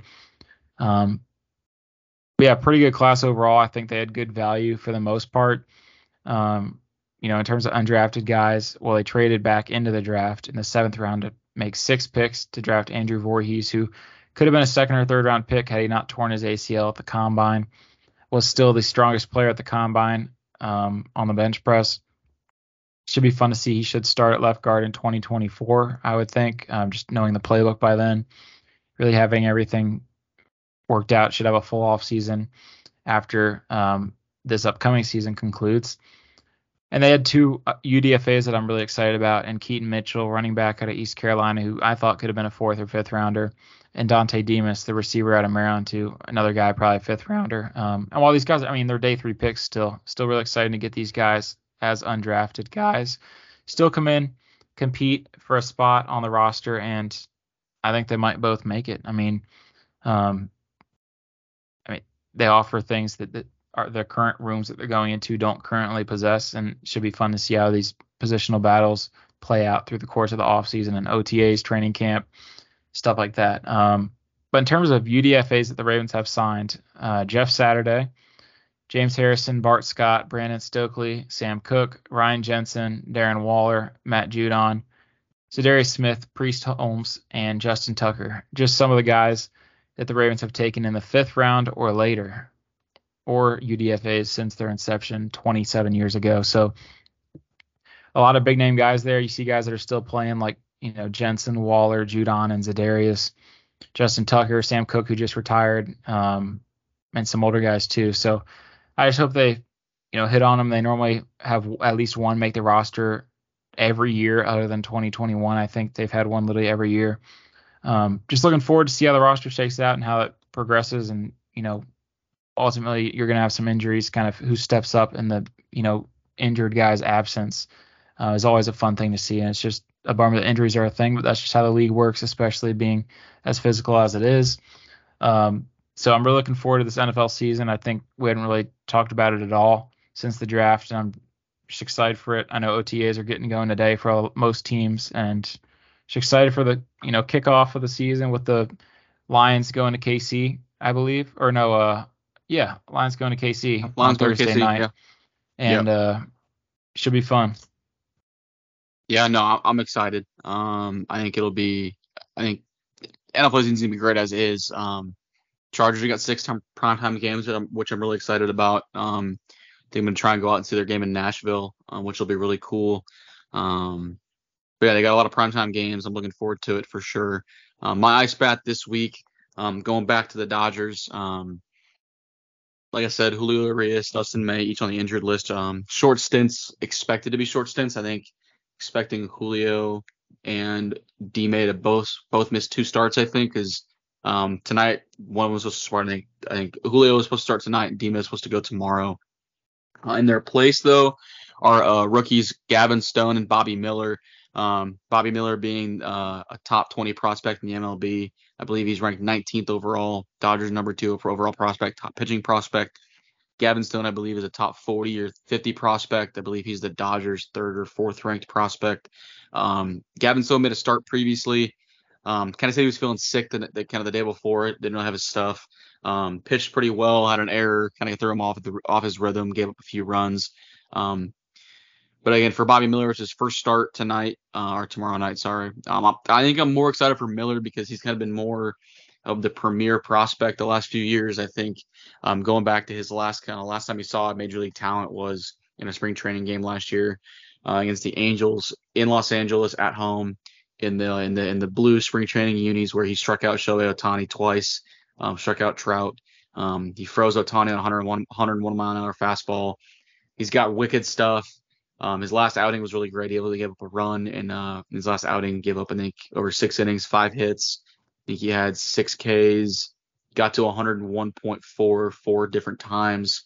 Um, so he, has got electric stuff. I'm really excited for him uh, for his start tomorrow night. I know in Atlanta is really really tough. It's it's one of the deepest lineups in baseball. Um, for a young guy to have to go up against that is hard, but um, you know again I think it's it's it's good good work for him. I think um, you know, getting both these guys in here, it's now the, I guess with Stone already up and now Miller getting up here, it brings the uh, tally of rookies for the Dodgers that have uh, logged service time this year to seven, uh, with those seven being obviously Stone and Miller.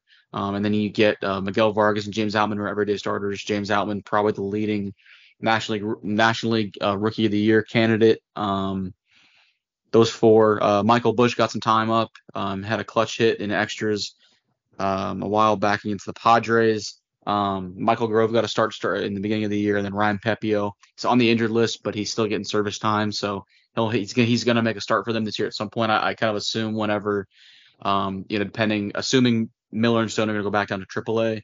Um, Ryan Pepiot probably takes over the starting role for Noah Syndergaard um, if everyone's healthy.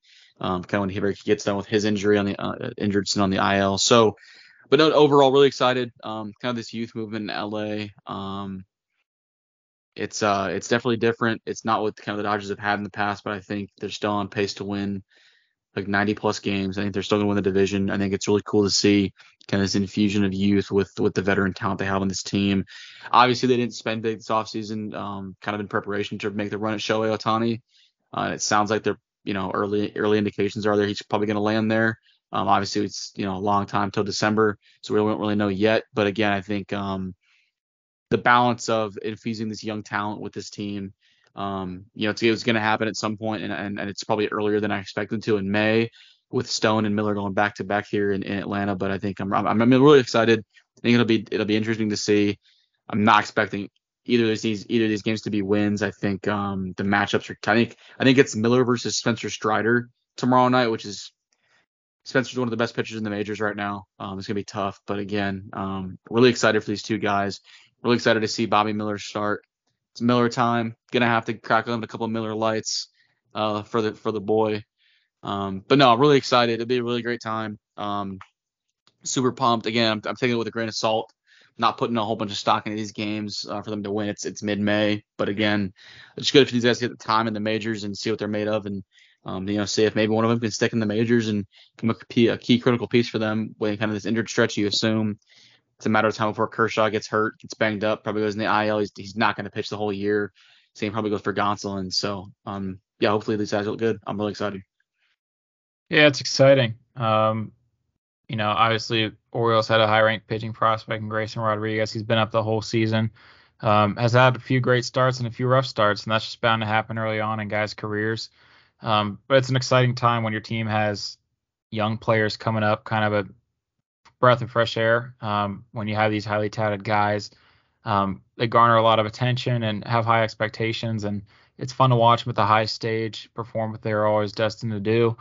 Um, yeah, should be fun to see how things go and how it plays out over the course of the season. But we should be back next week for episode 50. Um, episode 50 coming, and looking forward to it. Uh, shouldn't be anything different. Probably just updates on everything that we've talked about. Should be a shorter episode. I know this episode's about two hours, um, but that's just because I mean we're covering basically four weeks of content across five different sports. So um, should be interesting to see, you know, kind of how things play out over the next week with the NHL and NBA, and you know, kind of what goes down in the MLB. Um, and how and how the Charles Schwab Challenge and you know Michael Block do.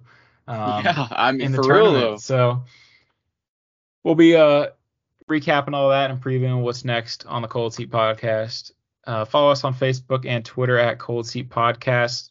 Try to get y'all the latest news and always uh, talk about when the latest episodes come out. So stay tuned in for that. Stay tuned in for the episodes coming out each week now. Um, and we will see y'all in a week. Yeah. See you guys soon.